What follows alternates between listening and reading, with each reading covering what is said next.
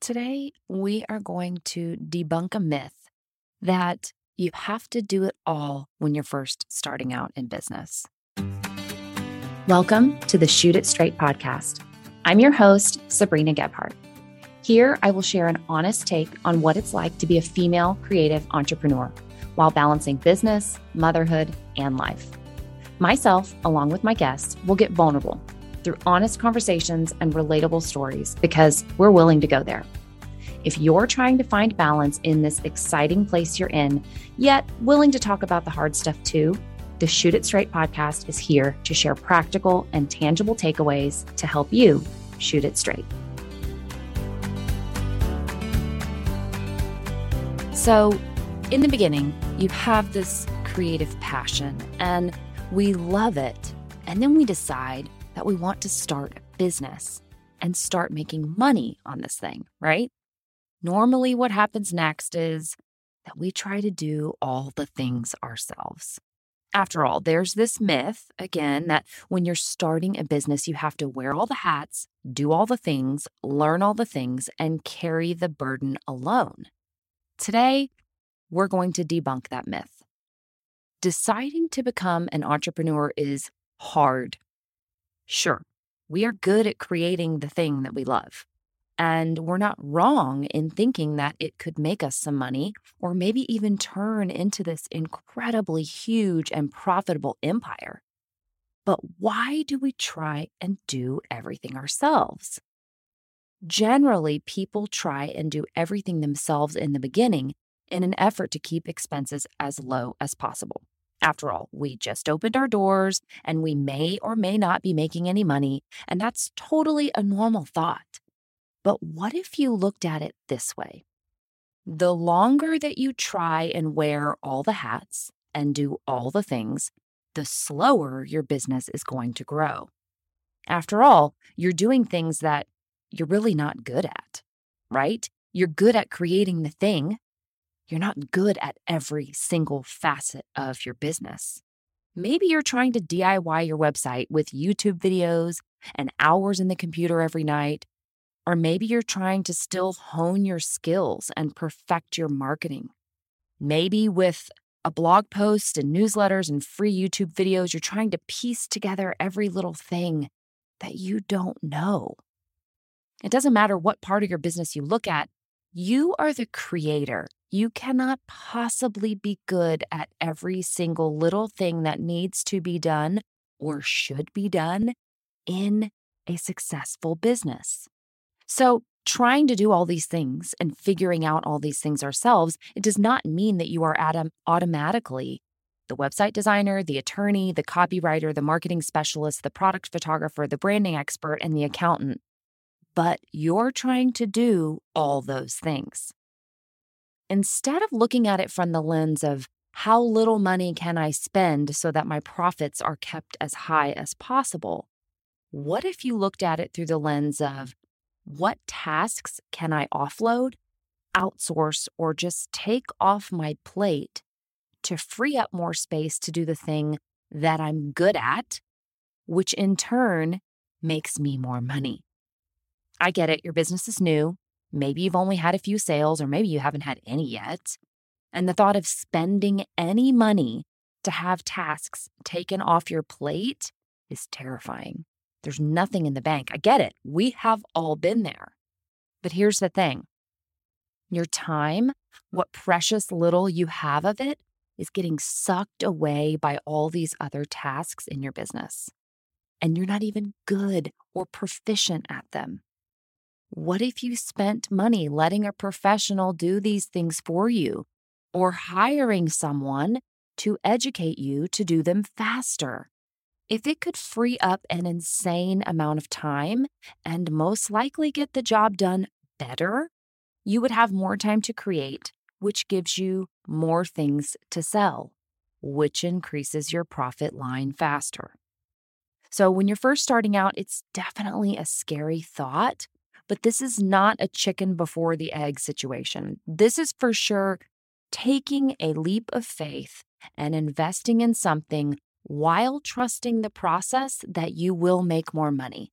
You are trusting that it is going to come back to you and it's going to come back to you faster.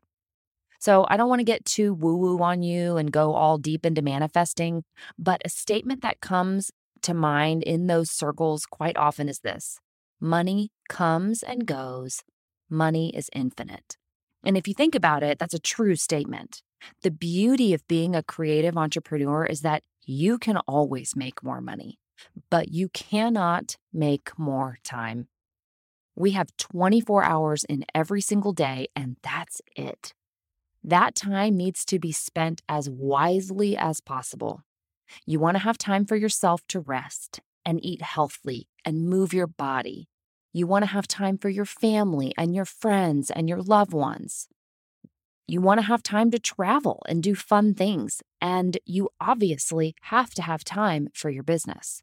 So, if money is infinite, always growing, always more, but time is finite, shouldn't we look at our business to do list through the lens of how can I save time instead of prioritizing how should I save money?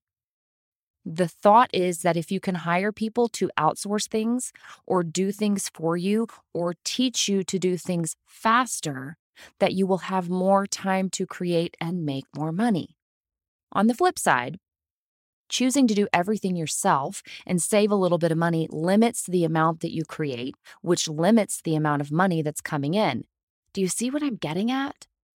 Unlocking the door that allows more money to come in as opposed to locking the door and limiting the amount of money that can come in. So, I am not encouraging you to go out and get a massive business loan to pay for all the people right off the bat.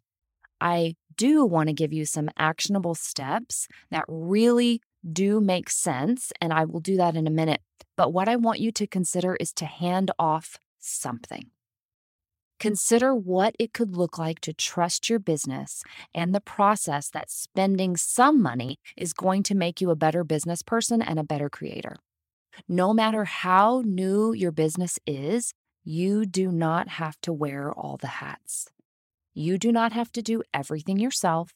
You do not have to keep expenses at a bare minimum. It's okay to invest in your business, even if it's new. In fact, I would go so far to say that investing in your business will actually help you grow faster. Let me say that again for everyone in the back. Investing in your business will help it grow faster. Period. End of story full stop. So let me tell you a story. When I think back to the first few years of my business, I knew I needed help, but I was also stuck in the mentality of having to do it all, just like we said.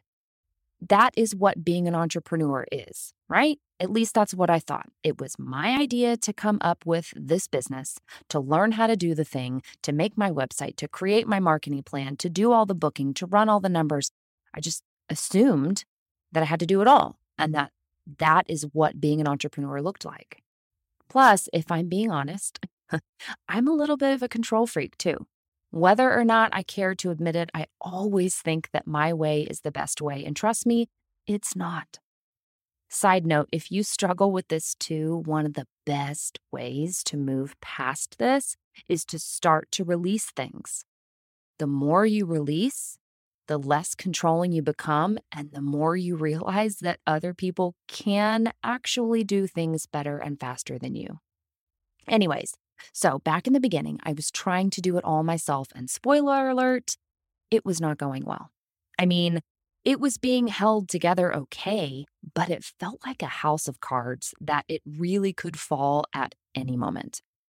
I had started my business way before I was ready, another conversation for another day. And therefore, I was still technically learning to shoot images consistently and in different lighting situations. I was still learning editing. All the while, I was booking clients and trying to grow my business while staying organized and being a full time stay at home mom to two kids under three. I was doing okay ish. Luckily, I'm an organized person by nature, and so I was getting to nerd out on spreadsheets, and I can't even imagine how bad things would have been if I was not organized. Okay. I would have been dropping even more things left and right. Anyways, things were okay. Technically, it was a system that was pieced together and I wasn't thriving, but I was getting by. But I knew in my gut that I couldn't manage things much longer by myself. I knew I was walking on a tightrope. I knew I was teetering on the edge of burnout and desperately needed someone or something to help. For me at the time, my biggest need was help with email and the booking process. It was such a time suck. I was getting so many inquiries that I was drowning and I was not using any kind of CRM to organize or automate anything. Finally, I decided I couldn't wait any longer and I decided it was time to hire an assistant. I drafted a job description and personality traits that I was looking for, and I figured out a pay structure and what training this person would look like. And then I posted about it online. And honestly, just the act of posting that job opening was so freeing. That was a moment of release. That was the moment that I said, okay, universe, I don't have to do it all. I'm going to get help. That was the moment that changed everything. So I found a great local girl who met all of my needs, and she started within a couple of weeks. And for the next few years, she worked for me. She got me set up on a CRM. She took over my email inbox. She took over client issues and booking. And she took so much off my plate. But more than that, hiring an assistant confirmed that I didn't have to do it all and that I was worthy and deserved to have help in my business. She wasn't a full time employee. She didn't have benefits or a huge salary. She didn't have a glamorous office space, but she was exactly what I needed, and that was help. So I've got three action steps for you today. Number one, I want you to identify the biggest struggle in your business. If you have a lot of struggles, write them all down, but think about these two first. One, what struggle is directly affecting how much money you are making? Or number two, what struggle is eating up the most time? Tackle one of those first. And then keep a running list as things come to mind. These are all things that you can slowly outsource and take off your plate one after the other. But I want you to start with either what is directly affecting how much money you make or what is eating up the most of your time. Your second action step research options to take the struggle off your plate. Allow yourself time to look up costs and expenses involved in taking one of these problems away. So many times, the thought of offloading something we feel like we have to do is really we get stuck in the research part. We have these fake notions in our mind of, oh my gosh, it's going to be so expensive, or oh my gosh, I could never find somebody to do that, or oh my gosh, that doesn't even exist. When really, if we just spent some time allowing ourselves to go down the rabbit hole of research, once we know all of the details of what it would look like to get help in this certain area, it's easy to look at the cost analysis and say, heck yes, this is the perfect solution and it is absolutely worth it. Third action step is to commit to offloading one of your struggles this week. You don't have to go through all the interviews, you don't have to hire somebody, but start taking steps toward this process this week. Commit to it to yourself. Tell yourself, I have realized that my biggest struggle is email management or accounting or my website or whatever it is, and then commit to finding help and getting it off your plate. Yes, it's going to cost you money.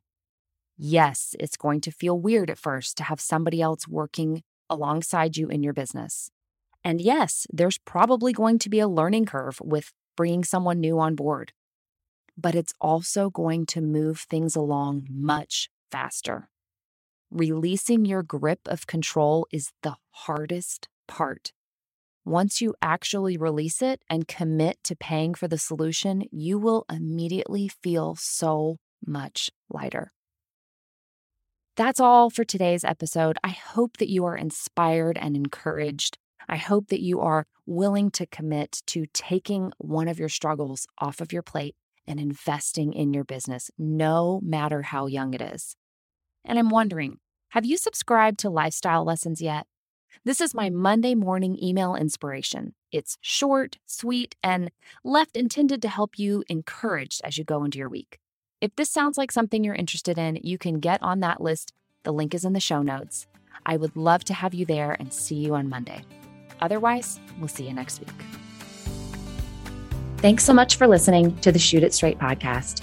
You can find all the full show notes and details from today's episode at sabrinagebhardt.com backslash podcast.